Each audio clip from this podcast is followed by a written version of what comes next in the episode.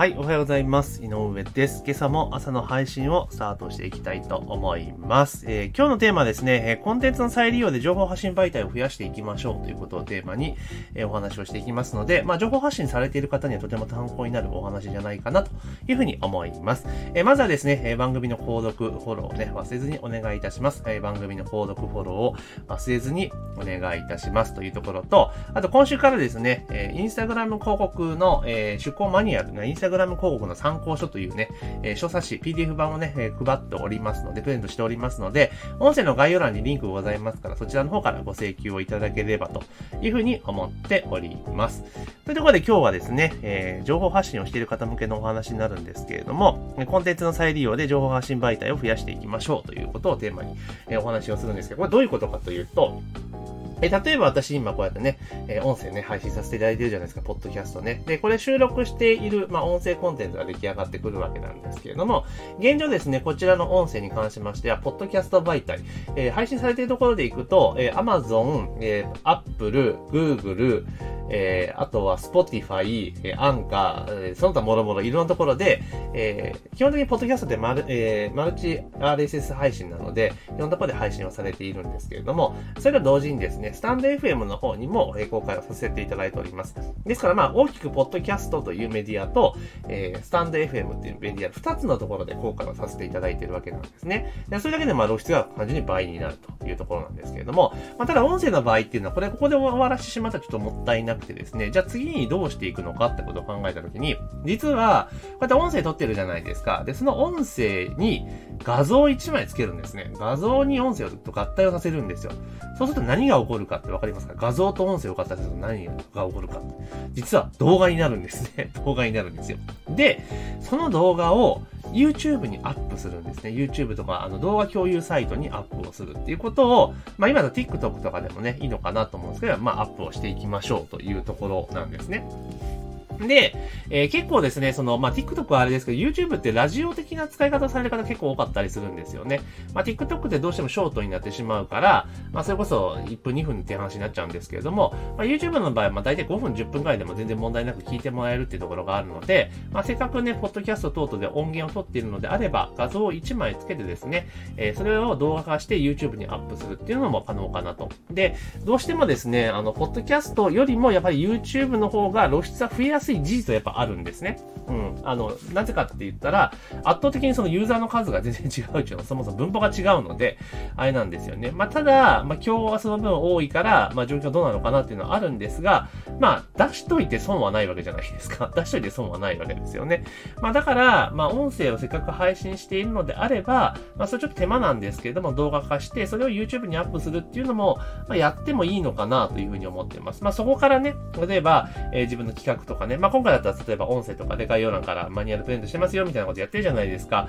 まあ、あんな、こんな形で同じく展開していくわけですから、でそこからね、リストが取れたら、ラッキーじゃないですか。1リストでも2リストでも取れたら。ね、だってお金かかってないわけだから。うん、普通ね、あの、例えば私だって YouTube 広告とか今出してそこで集客してますけれども、えその場合って大体1メールアドレス獲得するのに大体今1100円ぐらいなんですよね。うん。1100円ぐらいなんですよ。それが、だから、ね、0円で入ってくるとめちゃめちゃいいですよねっていうお話なわけなんですよ。うん。だから、そうやって露出する、要は自分が作ったメディアっていうものを発信する場所っていうのはやっぱり力の限り増やした方がいいのかなと。で、よくね、同じものを別の媒体出したら、どうなんだっていう方もいらっしゃるんですけれども、基本的には、あの、ユーザーがそもそも違うので、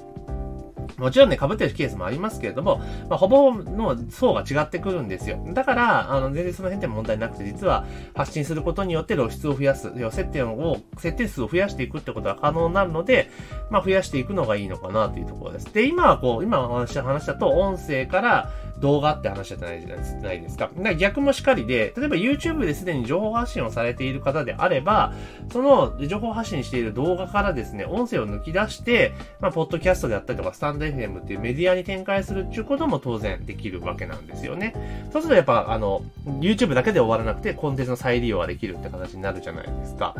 で、さらに言うと、まあ、それを文字起こしするとかね、えしてしまえば、まあ、ブログ記事にもなるわけですよ。まあ、メルマガ記事にも、まあ、なるとも言えるわけなんですよね。だから、そうやってどんどんどんその、あの、増やしていくっていうことができる。接点を発信するメディアを増やしていくことができるってところなんですね。でもちろんその音声を文字起こしするの大変じゃないですか。ね。だから例えばメルマガをやっている人とかブログを書いている人であれば、先にブログの原稿書いちゃうんですよ。パーッと書いてしまって、メルマガの原稿書くじゃないですか。で、それでまあ、あの、書くときって結構頭使いながら書いているから、結構バーッと書いているので、頭の中に結構残ってるんですよ。その自分が書いた内容っていうのがね。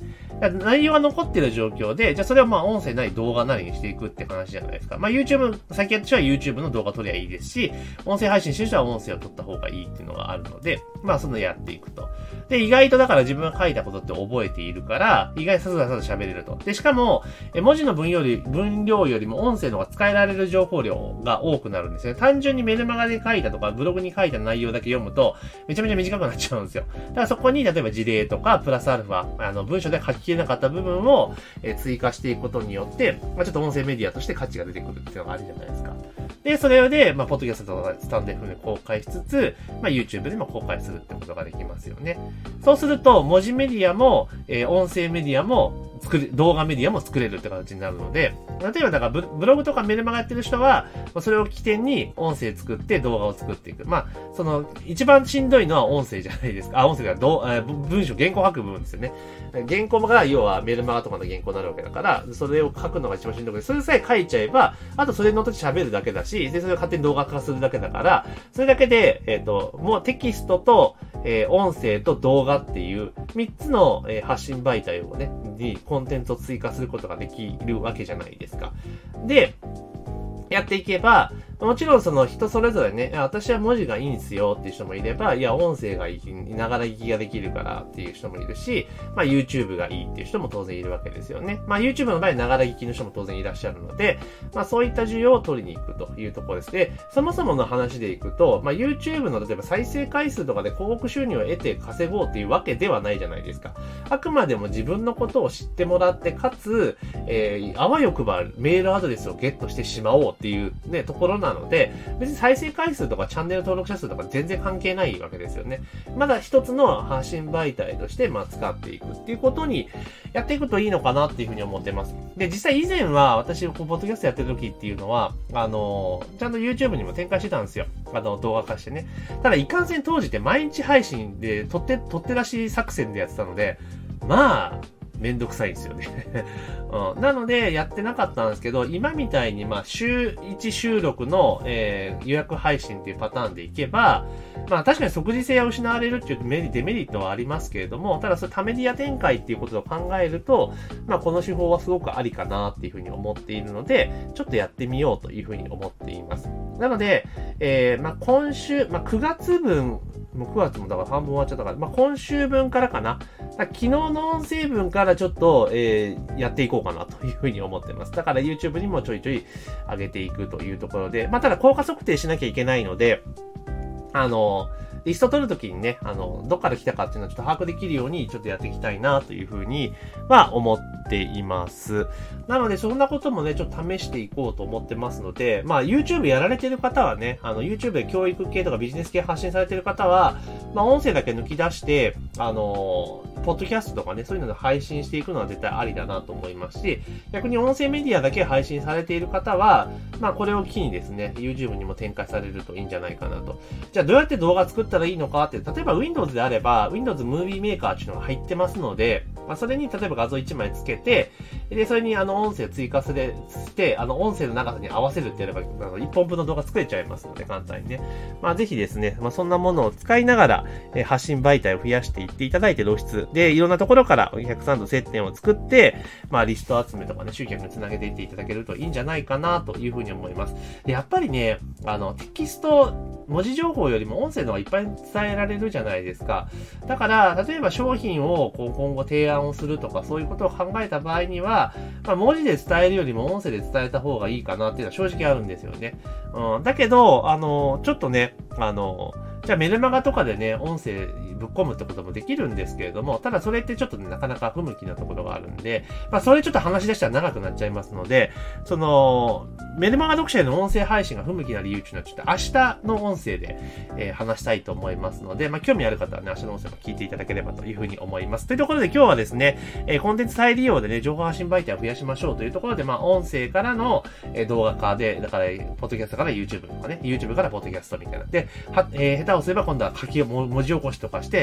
え、ブログとかね、メルマガとか展開。逆にブログからメルマガを始めてから、え、そこから、え、音声取って動画化するってこともできますよっていうお話をさせていただいて、まあ、発信媒体を増やしていきましょうというお話をさせていただきました。ぜひね、今日の話を聞いて役に立ったなと思った方は、えー、番組の購読、フォローを忘れずにお願いいたしますというところと、あと冒頭にお話しさせていただいた通り、インスタグラム広告の